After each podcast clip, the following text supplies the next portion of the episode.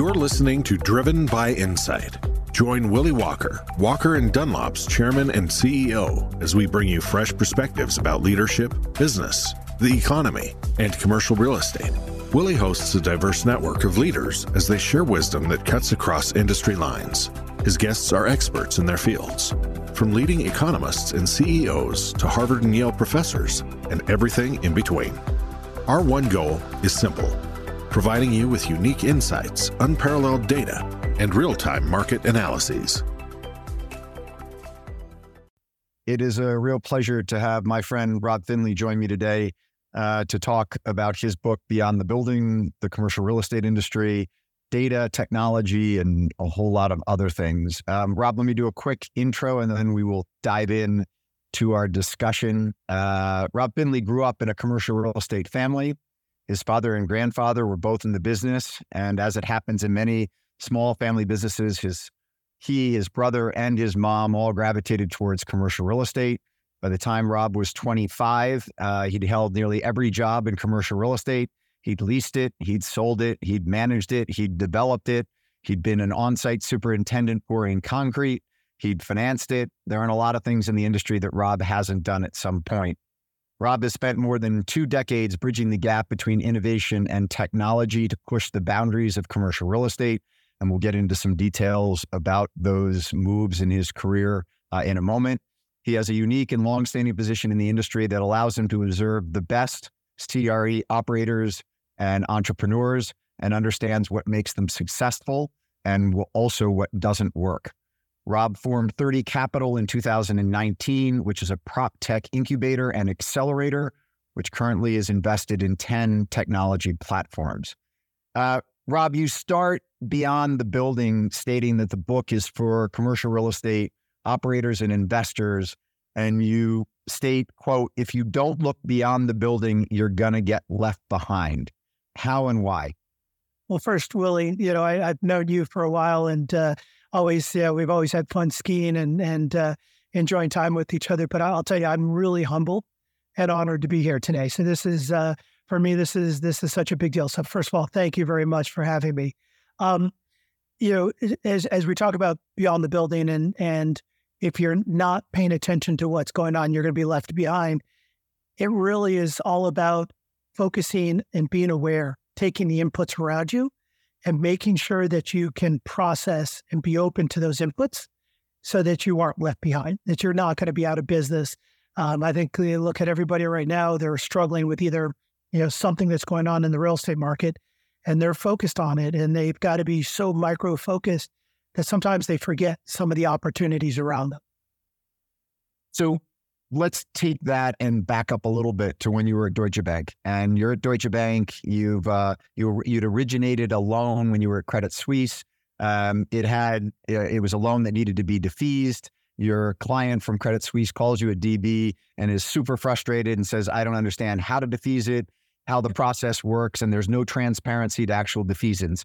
Uh, and because of that call and because of the frustration you sensed with your customer, you said, there's a business to be built around defeasance. Um, for a moment, a lot of us have ideas about things we see in the marketplace that says, oh, if I had all the time in the world and all the money in the world, I'd jump out and go solve that problem. It's, you know, it's the kind of entrepreneur that sits to some degree in everybody, but very few people actually have the wherewithal to say, I'm going to drop a good job at Deutsche Bank and jump out and go do it. Take us back to that moment when you're sitting at, you know, your second job on Wall Street. You've been successful. You know you've got a good career in front of you if you just sit where you are. What was it that said to you, I've got to jump out of an investment bank and go follow this opportunity? Well, first of all, just for, for clarification, it was my third. You know, I started with Lehman Brothers, went to Credit Suisse, and then I was with Deutsche Bank. And and quite frankly, you know, and, and you and I have talked about this before, right? I, and, and part of the book, don't have a graduate degree. I yeah, I didn't go to Harvard. I you know, and and I, I had an undergraduate degree, and I realized that you know the the growth prospects for me in that kind of work environment just wasn't it just wasn't there. And quite frankly, not being in a in a family with commercial real estate owners and operators, as well as sort of entrepreneurs, it's really hard to work for somebody and so picture this in 99, 29 years old. you know, I, I think I'm the smartest guy in the world. I shouldn't be working for anybody, you know, and I get this call. And yeah, there's a time where you say, hey, you know, am I going to go and do this? And I think sometimes being young, maybe a little naive, um, yeah, maybe not thinking about all the risks. It's it's the time to do it, and that's what happened. I, I felt like at this point I needed to do it, and it was something. It, it was something that was just so in me that it it it I had to do it. I had to just say, forget it. I'm going to risk everything. I'm going to put my family's life in jeopardy. I I mortgaged the house, you know, mortgaged the cars, got rid of my 401k. I did all of this stuff just so I can try to start this business. Um, and yep, I'm very fortunate. It worked out. Well, yeah, it worked out. Where the where the uh where the slogan uh defease with ease come from, Rob? So it, it, we wanted to have some fun, and and there's there's some debate on on who takes credit for it. So you know, I go from everybody from my brother, who's also in, in commercial real estate, um, some of the people that I was working with, but we were trying to have some fun with this, right? Because it's defeasance. Nobody knows what it is. Everybody knows it's this complex process. So this was in 2000. And so we were throwing around slogans like, we make it defeasy or things like that. And then finally somebody came up in the room. There was probably a few beers involved in this, but it was basically just why not just make it simple? Defease with ease. And that was it. And it sort of stuck. Uh, the hard part about it though was we actually to this day, people know us and, and as either defease with ease or commercial defeasance because the actual legal name of the company is actually commercial defeasance. Because I didn't think I could go and sell defeasance services on Wall Street to these big shops with a company called Defease with Ease. So Defease with Ease became our slogan. But I've been to a conference and people are like, "Oh, you, oh, your commercial defeasance. Oh, you know what? Actually, I, I really like using those Defease with Ease guys." And so we just turn around and say, "Yeah, well, you should. They're really good. You should keep on using them." So you sold commercial defeasance to Summit Partners. I, I, find it interesting that you sold it to a late stage venture capital firm and not, if you will, an industry player who could leverage off of the client base that you had on using the technology. As, as you were thinking about either recapitalizing the company, continuing to grow the company on your own, or selling it, why did you end up selling it to a venture capital firm rather than mm. an industry player?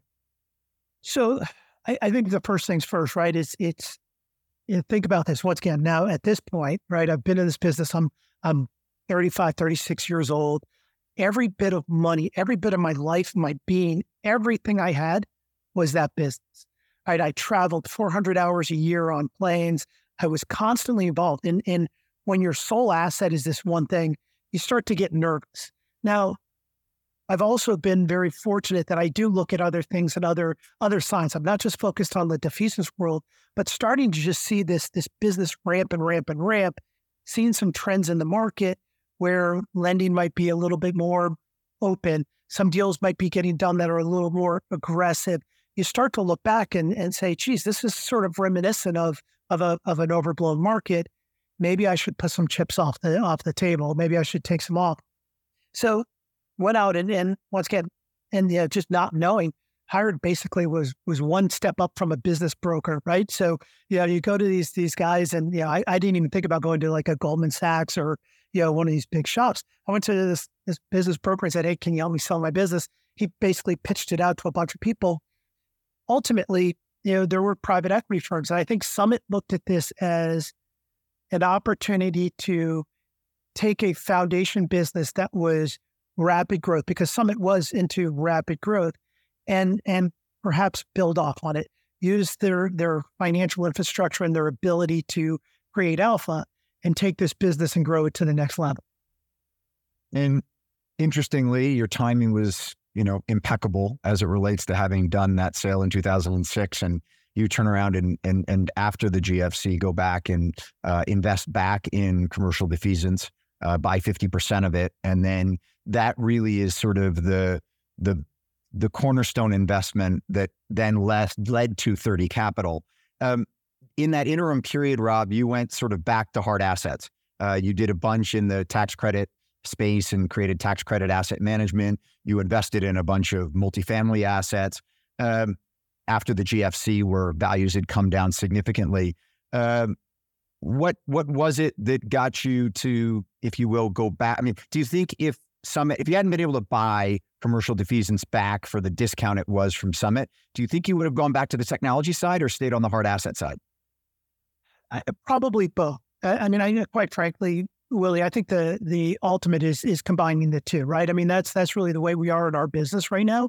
Is I think one of the reasons why we've been successful is we are real estate practitioners. We understand hard assets, and so the technology that we develop and the technology that we invest in supports commercial real estate owners and is used quick. Um, the the business that you know, so in, in 2008 when I started TCAM Tax Credit Asset Management, um, it was because the market there was fractured. If you remember back in that time, the syndicator market where they would buy these tax credits, these low income housing tax credits, at a certain point, aggregate them and sell them off. Well, that market was fractured because they get paid up front and then rely on the asset management over a period of time. And so when that market, when the when the tax credits were being sold for much less than a dollar and these these syndicators were starting to be fractured, that's where I saw it as an opportunity to do some financial engineering to not only get into the position to uh, acquire large portfolios uh, of these these these structured products, but also the hard assets. And that's what started that. And that that became part of the foundation. But buying those type of assets along with what we were buying in 2009, 2010, the hard asset is just it's a it's a great place to be, right? Everybody loves hard assets. And it's always, quite frankly, it's always a lot easier to be the owner than to be selling to the owner. So back to that question, I probably would like to be sort of in the same boat, both hard and, and technology. Walker and Dunlop, one of the largest commercial real estate and advisory firms in the country. You start the communities. Our ideas and capital make them possible. And tune in to the Walker webcast, hosted by CEO Willy Walker, for exclusive insights on commercial real estate. In the book, you talk about differentiation. And one of the areas that you talk about differentiation is on data. But it, it, it feels like in our industry, a lot of people either say, I'm going to differentiate at the asset level. So that's going to be either it's going to be better amenities, it's going to be better management, it's going to be a better unit layout, whatever the case might be. But they try and differentiate at the asset level. And then there are also people who differentiate on the data side of things of why are they buying a certain asset? And it's sort of a, a data driven investment thesis, if you will. I, I guess the, the, the core question I have for you is a which is more which is more challenging or difficult and then B, which has greater returns because you've done both? So the first thing first is I, I, believe strongly, and this is really what the book is about, is that in many cases the the real estate owner and operator takes it from a bottom up approach, right? We look at our properties and every year we do our budgets, we look at each individual thing, we look at occupancy, and we don't think about the company as a whole, the operating company. And in the book, I'm challenging people, I'm giving them a framework to take a top down approach. Because I think by taking a top down approach is really the only way that you're going to create alpha in the entire organization. Because it's the things that you have to do at an organizational level that is going to provide real impact to the property and, and to all of your investments. So, for example, we talk about leadership and we talk about data and we talk about innovation and employees and, and OKRs and all these things. These are corporate levels in order for you to really maximize and create alpha at the asset and entity level. So back to your question. So which one's harder? Which one's harder? Then which one has better returns? I, I think clearly having it at an organizational level will have the clearer returns because you're solving the problem and you're flowing it down as opposed to looking at individual assets and and and trying to, to build them up. I, I just it's a very hard way to, to operate a business. And, and if you look at a lot of the organizations, a lot of businesses, and, and, and you, know, you and I have been very blessed these last years where part of our job is to go out and meet customers, right? We, we get to meet people, right? And, and we get to meet, um, you know, we get to advise people, but we get to listen to them and we get to listen to their stories and really understand their organizations. And if you look at some of these organizations, uh, we can walk into them and we know that's really smart. That's that's actually that's creative. That's different. And and by doing that, I think you can look at those ones that do it at an organizational level. They're creating the OKRs at an organizational level. They're they're they're data forward. They're innovative forward. Their leadership is there. Those are the companies that, quite frankly, I want to invest with, and quite frankly, you can see are are outperforming the market. So, talk about data a little bit further, though, because in the book you talk about a PwC study that says that those companies that are, if you will, data informed, use data, um, are three times better at decision making than those that don't. Um, I think a lot of people get tripped up a little bit in am I using data? Like, like a lot of people think that they make really good decisions. So they can't sit there and say, I'm going to get 3x better decisions by investing in this data strategy. Whereas I think a lot of people also look at data of unless it's going to make money for me, unless I can go sell that data, unless it creates some new revenue stream for me, why am I going to invest in it? help for a moment, Rob, talk about like, if you will, baby steps before you go to big leaps, because you've gone all in on data. You've created companies around data mm-hmm. and commercialized data, but very few people who are on the operating side of the business are sitting there saying, I own assets and I'm going to create some offshoot data company that I'm going to monetize. And without that as a prospect, they then may not invest in a data strategy. Sure. Sure. Well, let's let's take it. Let's separate it first. Let's talk about data, and then let's talk about innovation, right? Because I think we we use them sort of interchangeably, and I, I probably incorrectly so do that in the book, right? Because I, I believe they're they're separate. Data. Think about data. Everybody has data, and I, I use this analogy, and especially for you, because you're you know everybody who knows you knows that you're this this you know tremendous athlete, right? You're you're riding and running. Think about data like oxygen, right? And think about the way that we consume data as your lungs, right? Your lungs are, are very trained. They're they're yeah they're they're powerful. You can ingest oxygen and use it better than somebody like me who doesn't do the biking and the running and all the stuff that you do. And I think that's the way that people need to look at at these organizations that they have data all around them. They do make decisions off of data. But to effectively have a strategy around data doesn't necessarily involve a huge undertaking, a huge investment in a data strategy. So to, to be clear on that point is you make decisions that are based upon either artificial intelligence, business intelligence, or human intelligence, right? You're using some component of, of data to make those decisions. It's where on the spectrum do you want to be to make those those decisions? How comfortable do you want to be making those decisions? Why do you think back in you know when I first wanted to go on Wall Street back in the you know 80s and you watched early you know early uh, programs where the Bloomberg terminal hadn't quite existed, right? So you still had runners. Like, you know, I, I, was applying for jobs where I wanted to be a trader, and guys were on the phone, you know, and they would sit there and they'd be calling down to their desk, and they would be, you know, and these runners are doing this stuff. Nowadays, you go to a trading floor, and there's guys with 35 screens up in front of them because it's data. Could you imagine if you wanted to go into an investment with somebody and said, hey, you know what? This guy's looking, this guy's still on a, know, using his red marker and and doesn't use any data sources whatsoever versus oh, I want to go to somebody who actually uses data and looks at stuff. Even Peter Linneman, the, he, he, he was on your show a little while ago. He's like, yeah, why didn't people see this happen? He's like, people weren't looking at data, right? I mean, it's, it's data is around us. It's critical. You can consume it. You can use the data to the way you want to, but be advised. You're not using data. You're going to be out of business. I, I don't care which blockbuster. You know, it's like Look at data. People want streaming. No, people want to come to the store. They, people want to guess if, if the video's there, right? You can go through all these examples. So, to your earlier question, like, hey, be left behind. Now, in particular, is a true, a, a, a, a an absolute visualization of those who know what they're doing and those who don't know what they're doing because the market is is the way it is. So go back to when you were building Trader Tool and the opportunity to buy Tableau, because I think that in the book you describe why you didn't buy Tableau, and I think it's very applicable, if you will, to what you just said as it relates to the use of data? Yep. Well, so that once again, it comes down to the the usage of data. Data data is this anomaly, right? And I think um, unfortunately we all get trapped of it. And and I did that that story about Tableau.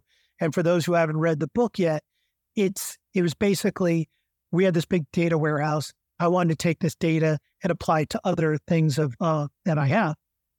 And so I bought this this business intelligence tool, which is going to synthesize all this data and and make give me great decision making capabilities. Unfortunately, data if it's not organized is useless, right? It's just it's just scrambled stuff, and no matter what kind of technology you have, AI, BI, whatever, without having structured data, you can't you you won't be able to enjoy the benefits of having these data dis, data driven decisions. And that's why I come back in the book. I'm like, look, don't you don't want to have a huge data warehouse? That's fine. Don't worry about it. But you need to start somewhere and understanding the data that you have that you've created is an asset because you're going to be comparing yourself to people who are using data, who are making decisions off of data. And when someone, let's just say that somebody A hasn't written the book and B doesn't really have a data strategy in place today. Um, talk for a moment about the operating data, OKRs, KPIs, things of that nature, which make people better at running their business and making decisions versus um, I'm going to use this data to be a more um, savvy investor.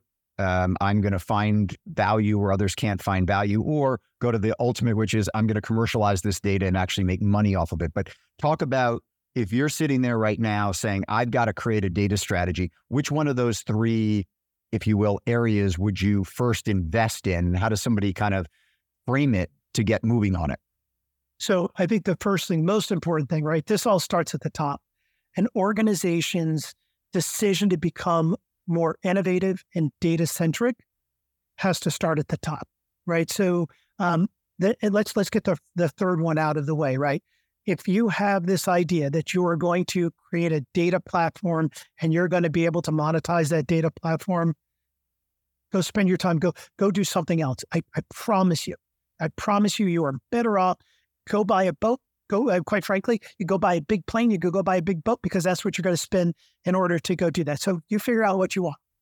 Um, so look at the two in between then, right? It's the first one was, hey, do I start this data strategy or how do I start this data strategy? And then what do I do with it? And I think that comes down to the first part, leadership, understanding in the direction. And that comes down to these OKRs, right? What do you really want to do in your organization? where do you set your North Star? Where do you set your goals? And, and where do you want to be as a company? And where is the leader going to take you to that company? And the data strategy is around that direction. So to me, a, a, a, a company without a data plan or without OKRs, without strategy is basically leaderless and and really not is is going to be out of business or not going to is, is not going to create alpha. And is there any size or scale, Rob, that one has to be to create a data strategy? I one of the things I thought was really interesting in one of the suggestions in the book was that you suggest that in senior management of any firm, you have two sort of new people in that senior executive uh, uh, ranks, which is one is someone who is managing data or a data manager, and the other one is a client engagement leader. Talk about those two ads that a lot of org charts, quite honestly, don't have today. Yeah. Well, you can go through almost any uh, commercial real estate organization. You go look at the org chart, right? And it's going to be at your head guy, and then you've got your acquisitions, you've got your uh, operations, and you've got your finance. The two positions that we talk about adding is really data for data strategy and somebody who's engagement um, and really understanding your customer um, because that's just as important for the organization for long term value. If you get to, to the data side, having somebody there who is focused, and it doesn't need to be their full time job, right? So if, if you're a smaller organization, focus on what you can achieve with the dollars that you have, right? So yeah, you you don't have a sidebar in the book. You don't need a data scientist, right? Somebody says, I need a data scientist. You don't. You need somebody who's going to be able to collect, and maybe you're early on and you collect data and you visualize it through Excel. You collect data, but understanding that there's there's value there. As you go along the spectrum, as your company size grows, and as the return that you want to have, your investment will have to be bigger. Ultimately, you're going to need to have a database. You're going to need to have a centralized place for data. You're going to need to have tools to be able to visualize and analyze that data. And you're going to have tools that are going to be able to make sure that that data stays fresh and current. Those are investments. Absolutely. But I guarantee you that those investments will pale in comparison to the return that you're going to get in increase in value and increase in, in not only value of the assets, but increase in value in the asset value, uh, or sorry, your enterprise value and the way that your investors and other people are going to see you.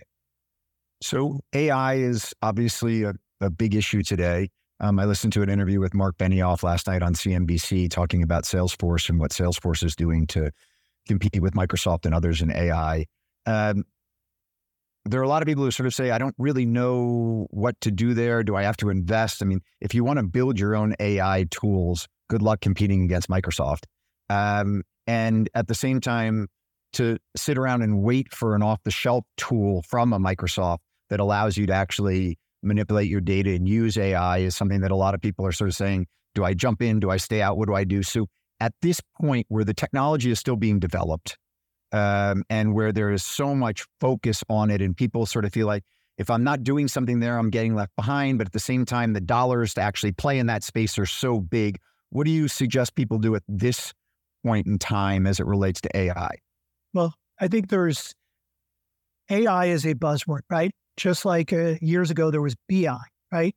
And so it's so it's interesting. It's it's to put this to an analogy. Um, I've bought. I'm I'm a local. I'm, a, I'm a local developer here in Charlotte. I've bought a couple single family homes that I rent. Um, you know what? I think I'm going to go buy. I'm going to go compete against Greystar and and Cortland. I'm going to go start buying. You know, I'm going to go raise a, a five billion dollar fund, and I'm going to just I'm just going to go and buy and, and operate 300 unit Class A multis in in urban core.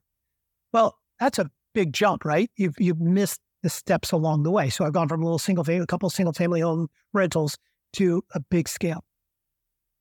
That's sort of what that that discussion is, right? So AI, there's a couple parts. One, um, if you don't understand AI and you don't understand Chat GPT and understand sort of the benefit of it, you should, um, because it's going to be incredibly impactful um, and is impactful now. If you think it's going to change, make you smarter, and do better things in your business, that's not going to happen right now. So, what you need to think about as, as an organization, if you think about the, the, the data cycle, the way that we believe in data and the way I believe in, in the data cycle is if you take on a high level, you have artificial intelligence, AI. You have business intelligence, BI, and then you have human intelligence, HI, right? And so each one of those platforms make a data and intelligent strategy capable. Right now, there's the availability for people to have BI and uh, HI, but it comes back to the same thing. You need to have, at first, you need to have the data in order for you to make any decision before you can even have BI or even HI. You still need to have the data. And that's sort of the that's the biggest part. That's the biggest challenge that that I've had in in my job. I mean, the last few years, as we've started to talk about more of data strategy to organizations, it you know we sell data warehouses. Right? We're like, hey, we make a commercial real estate data warehouse, and we go to people. And they're like, why do I need this? I don't need this. I don't need this. It reminds me a lot of uh, 2015 when I started a company called IMS, Investor Management Services. This was when the Jobs Act just came out and people were like, hey, now retail investors can get into syndicating and, and uh, people can now syndicate to retail investors and have these retail investors. So we started this software to help real estate owners manage retail investors.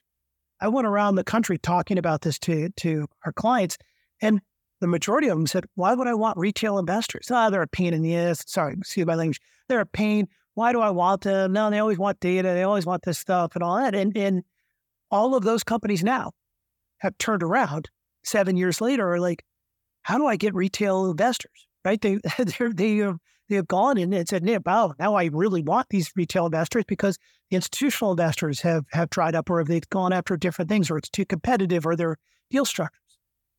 It's the same approach now. You need to be thinking to be innovative. You need to be forward looking. If you want to create alpha in your organization, you need to look beyond the building, beyond around the corner, and you need to look at data as a true asset, one of the biggest assets that you have. So you mentioned just two amazing firms, Greystar and Cortland, as you were talking about going from owning a couple single family rental properties to actually owning a big apartment building. And um, without saying it, you said sort of good luck competing with those two behemoths because they've got more data and more scale than someone who's just converting from being a small player.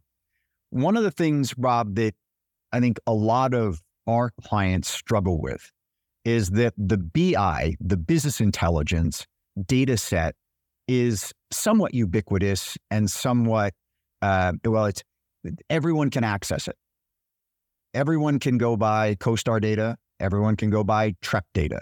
Everyone can go, and I'm leaving some people out of there, but they can go buy, you know, they can use Yardi to manage their rents. It, the, the competitive landscape as it relates to business intelligence of third party data, which those data providers obviously have access to more data streams than anybody else. Maybe the BREIT and Greystar have as much access to data as a CoStar or a, or, or a Trepp does. But the point being is that most people are using the same business intelligence feeds to make those business decisions. And therefore, how do you create alpha when everyone's getting data from essentially the same sources?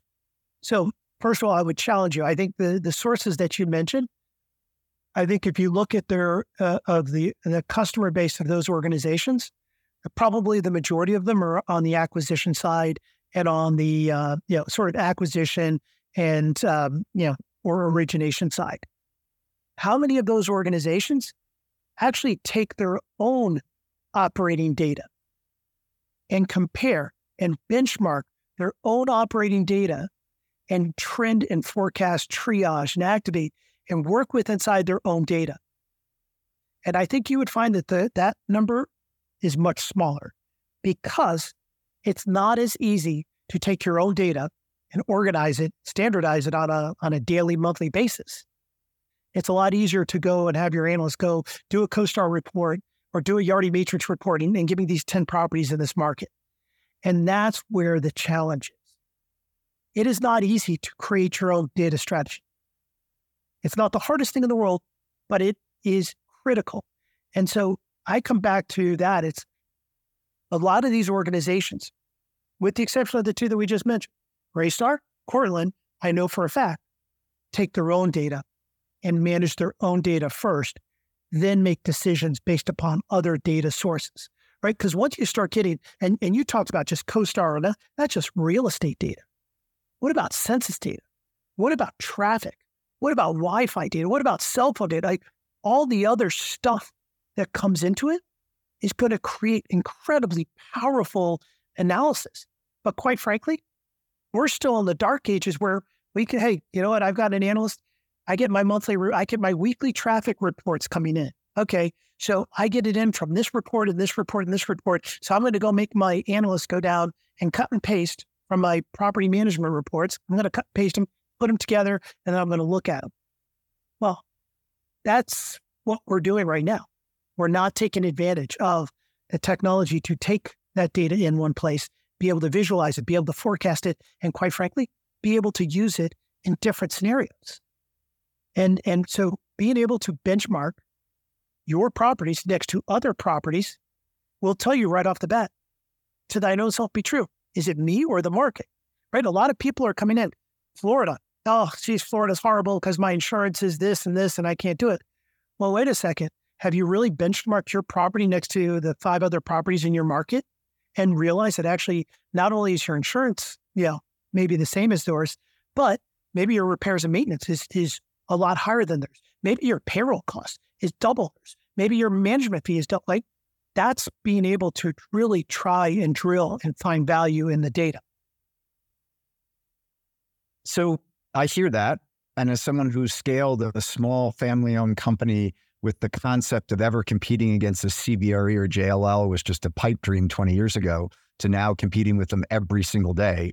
Um, I know what it's like to sit there and sort of say, well, they've got big brands and they've got lots of people and they've got access to data and they they have the ability to invest in marketing in ways that we never ever would. So I guess my question to you, Rob, is we've talked about these big companies that have lots of data flow. They have lots of assets to pull that data from. If I own five assets in Southern California and I'm thinking about either moving to Northern California and buying some assets there or, you know, jumping over to Arizona and acquire there, it, you know, how do you how do you make that that bridge without just going and using the commoditized data that which you've very clearly said? If you just have your analyst pulling that data from those sources everyone else is. So how do you how do you create alpha there? How do you differentiate if you don't have the data feeds that a Cortland or a Greystar have? Sure. So and so let's go back and let's let's let's let's take this a little bit deeper right you're talking about acquisitions right and acquisitions we saw in the last few years right acquisitions hey do i go to this market and do i buy well quite frankly you didn't need data for that. Market was so so great and wonderful. You, you didn't need what what data would you need? Hey, I'm going to go to this market, and I know that I'm going to I'm going to put a couple new sinks in it and and uh, fix up you know some some paint, and I'm going to be able to make my money.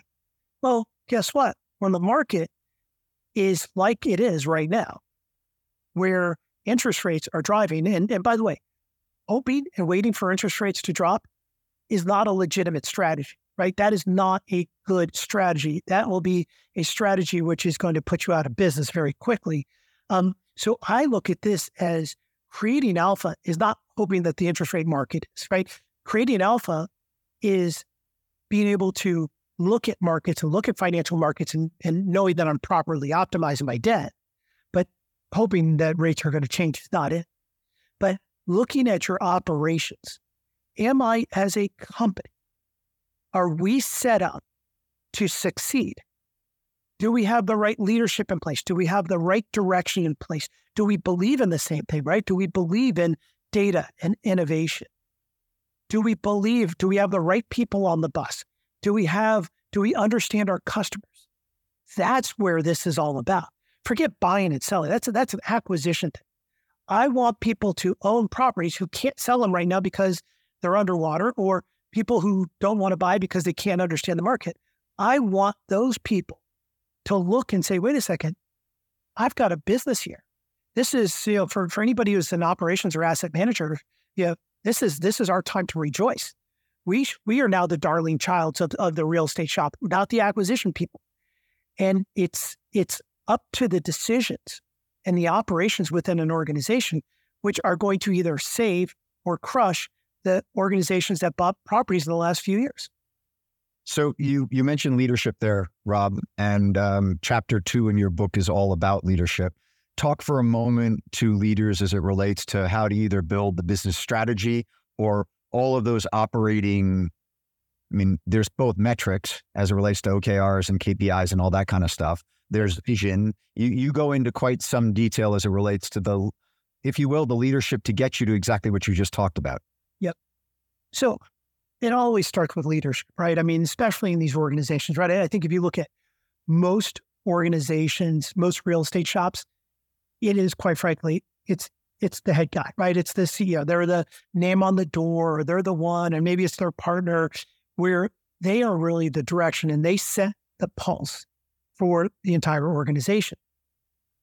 And that direction needs to resonate. They, the understanding what that direction is needs to resonate through the whole entire organization.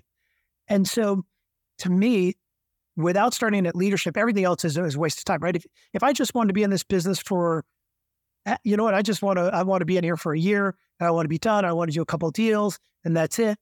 That's fine. That's your direction. That's your organization. But if you as a leader want to build a business to create enterprise value, to build and scale and do all these other things, then you need to have the organization understanding exactly what the goal and the direction is. And that's why leadership is is quite frankly so important. And it's the leader that is honestly is, is responsible, especially in these organizations. They're responsible for the make or break of, So in the book, you quote Sandeep Mathrani, who went in to try and turn around WeWork, uh, yeah. ended up leaving. Uh, but in the quote you use is resistance to change is caused by arrogance and a lack of properly placed fear. Um, as I read that quote, Rob, which is a, I think, a very good quote, I sat there and said, yeah, but Sandeep was in a company that was literally faced with the fear of going out of business and still couldn't get the adoption of the people into a new way of thinking. So here's forget about his power of persuasion to turn the people around. The actual company was faced with the prospect of bankruptcy and he still couldn't get that resistance to change out of someone like WeWork. So help me for a moment as someone sitting there saying, okay, I run an organization, I run a group right now. I've just heard what Rob has said. I've got to lead it.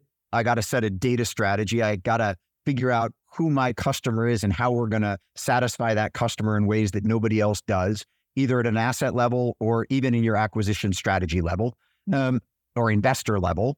What's the what, what what's the impetus to change? So that really comes out. So so first of all, you know when you think about you know, when you think about WeWork, for example, um, we're talking about innovation, right? They took a business model that's been around for a while and they made it.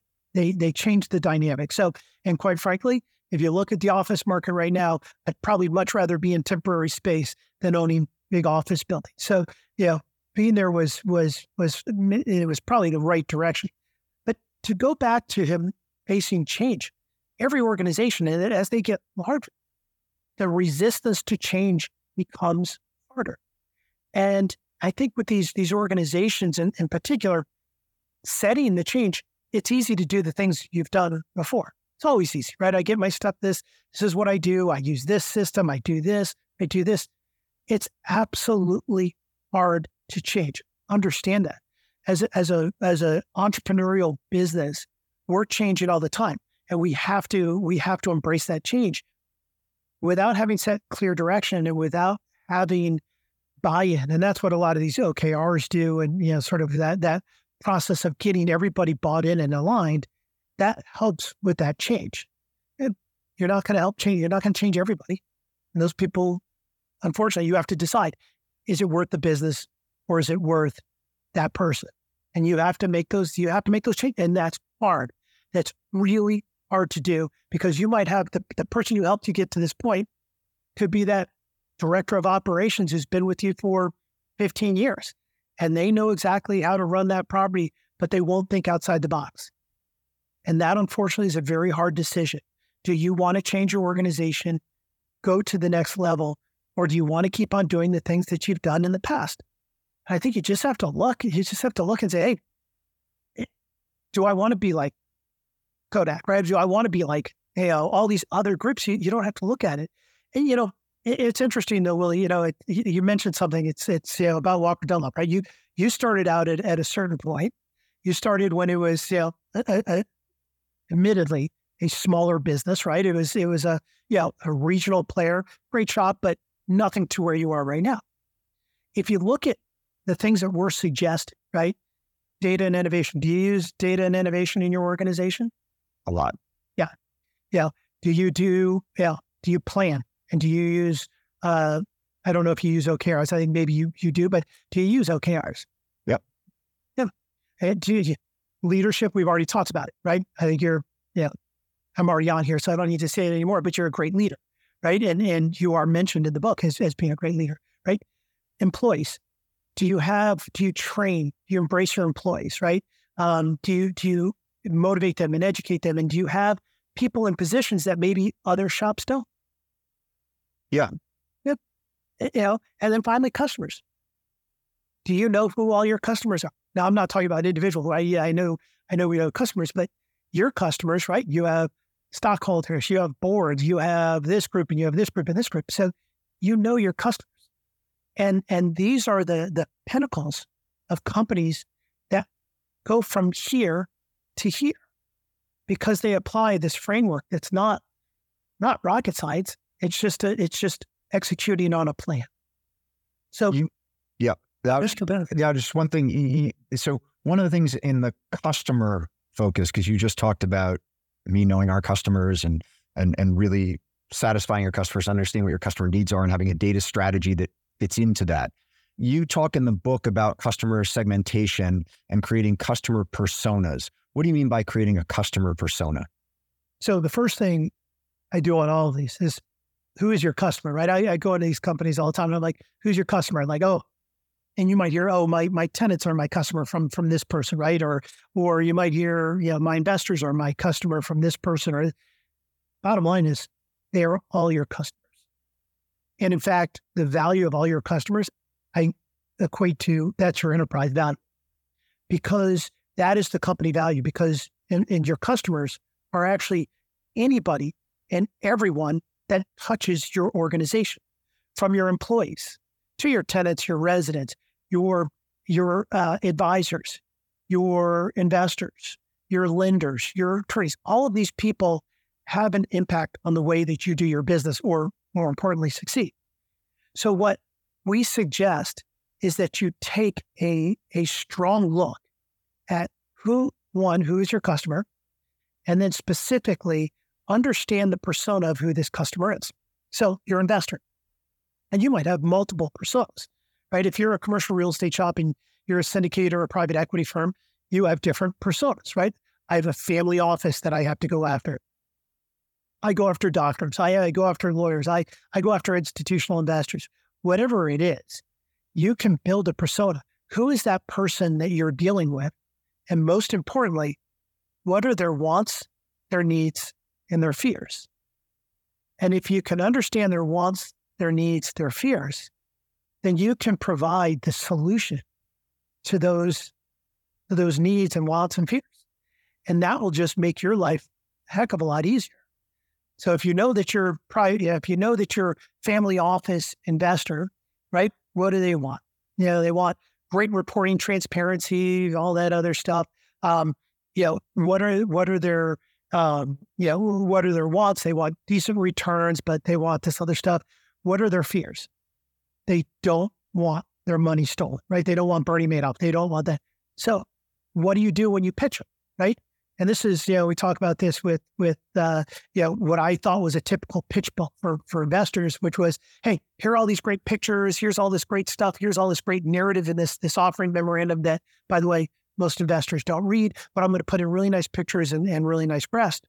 But in reality, you're not speaking to that investor. You're not speaking to them. What's your fear? Okay, your fear is, is, is losing money. Okay, well, let's talk about our transparency. Let's talk about the way that we are completely open.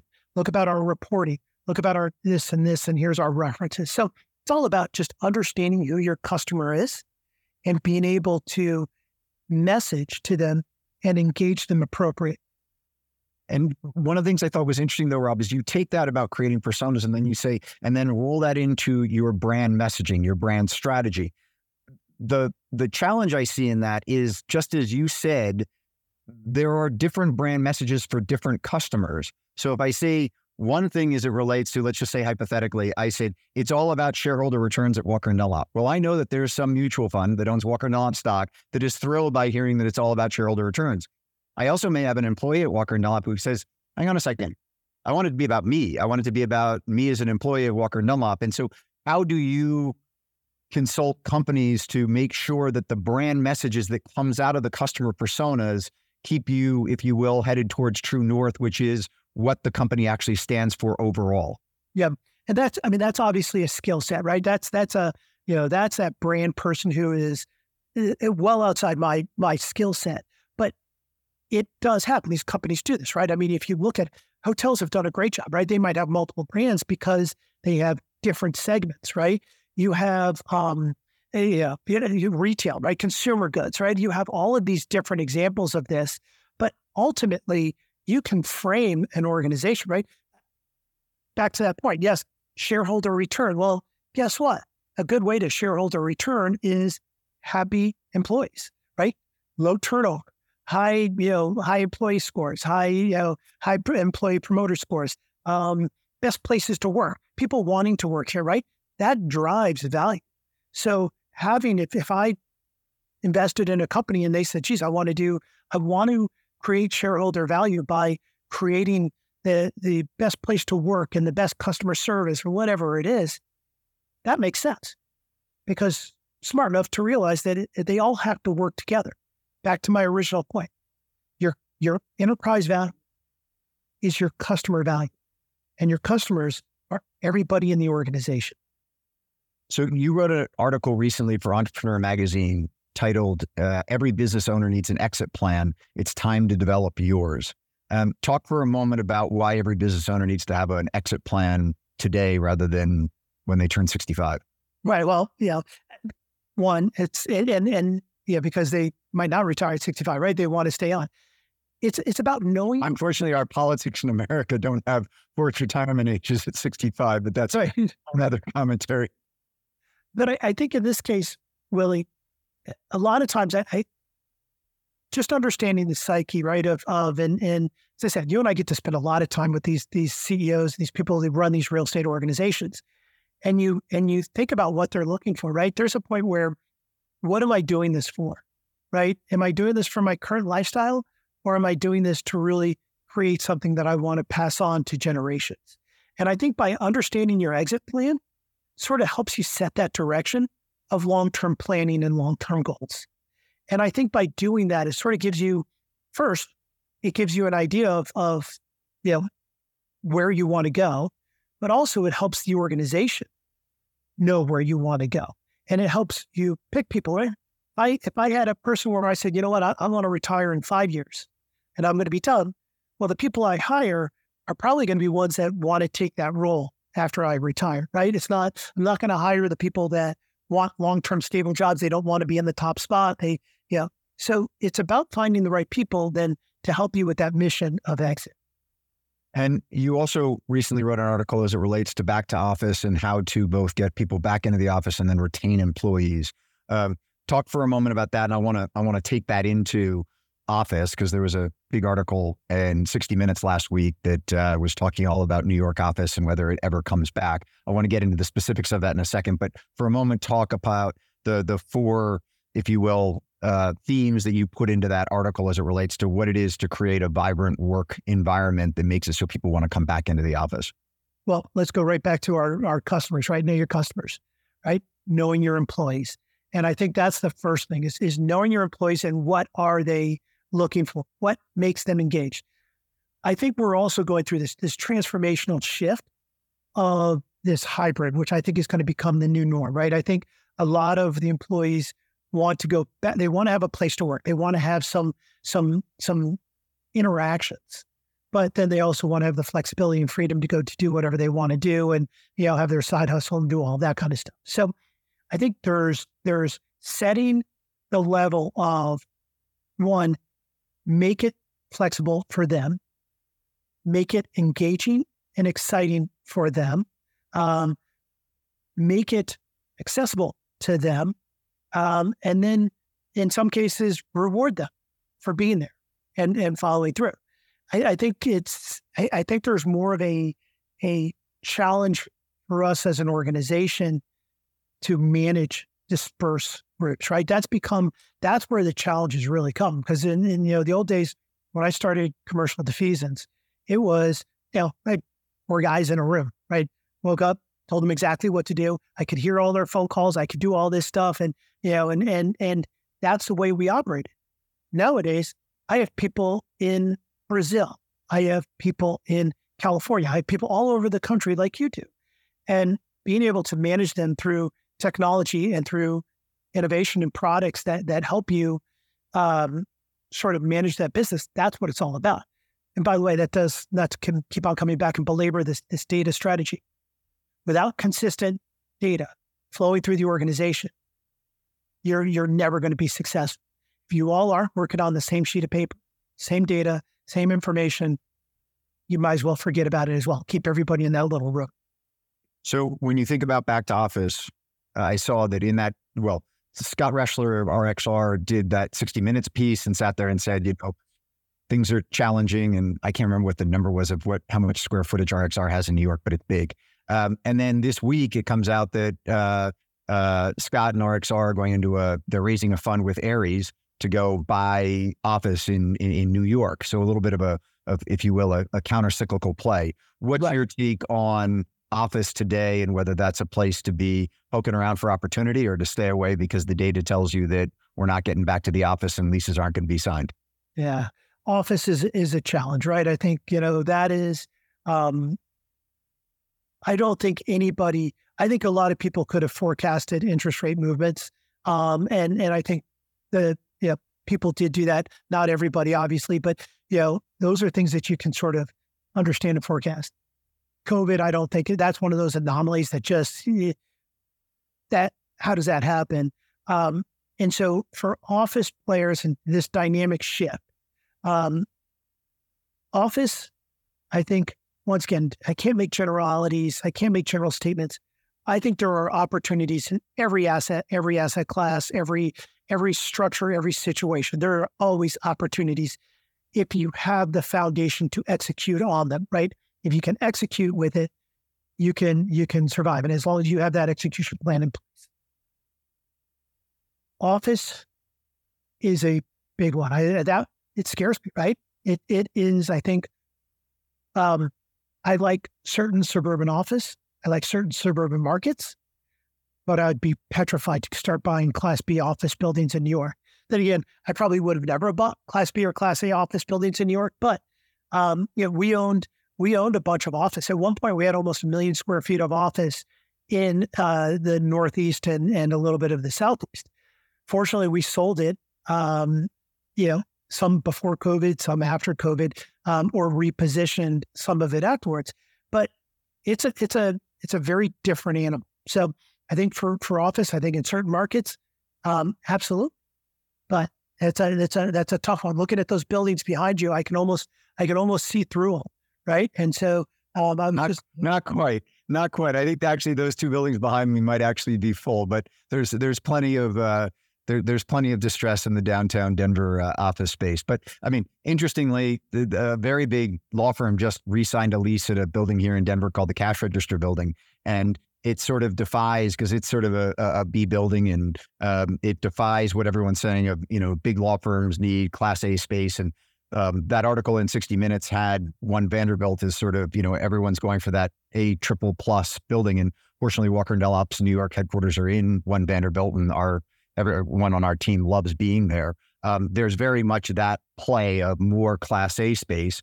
Um, but to your point, the B's and the C's is the real question mark. And what do you do with it? And do you convert it?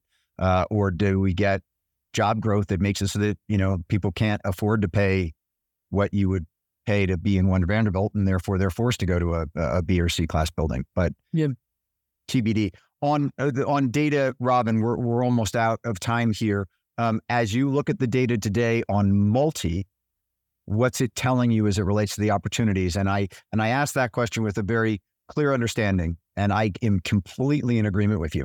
People make these big broad brush statements as it relates to either population isn't growing fast enough to keep up with the amount of supply or whatever. And those big macro trends aren't what tell you whether buying an asset at the corner of Main and Main in Columbus, Ohio is a smart investment or a bad investment. And so staying at the macro and not at the micro is a, is, is, is very dangerous. But as you sit there today and look at the dynamics in multi, what's telling you is this sort of the opportunity as it relates to either region, asset class, um, deals that are coming out of lease up and are going to be caught with a construction loan that they can't get out of because it's only leased 60% and they can't get permanent financing. What's what's that opportunity set you're looking at right now? So I think the first thing first is, you know, uh, go back to that, that say to thine own self be true. Am I a really good operator? And I think without understanding that, the acquisition is the acquisition, right? I mean, acquisition horizons are acquisition horizons, right? I can, I think I'm the smartest guy in the world because I bought you know, a bunch of multis in 2009, 10, 11, and 12, right? I'm smartest guy around. But but that's not the case. It is you have to understand, can you operate these properties proficiently and create value? Do you understand debt strategies in order to put the appropriate leverage based upon the perceived cash flows going forward? Are those the things that you're good at? And and if you if you can answer that first, then you start the next step, which is okay, what markets do I look at and what strategies? I mean, quite frankly, I think the I think the weather, I think the insurance, I think there's there's so many headwinds that are coming into this market, but I think that makes it just even more exciting. I think that's where if you can answer the first question, are you a really good operator? And really prove it, right? And there's ways to prove it. You can benchmark yourself against other properties in the market ter- in terms of actual performance and figure out if you are better. If you are better, then then go and look at these markets that are showing some job growth where people want to live, where it's affordable, right? I mean, that's that's our biggest problem, quite frankly, in multi. It's affordability. You can't afford to live in these these major metropolitan areas. You can't. So so that's why kids are staying at home or they're they're living with each other. They're yeah, they're they're not moving out. The, so there are plenty of opportunities. I think if you're if you're structured, you want to do preferred equity, like these rescue capital. There's there's a lot of ways to make money in this market.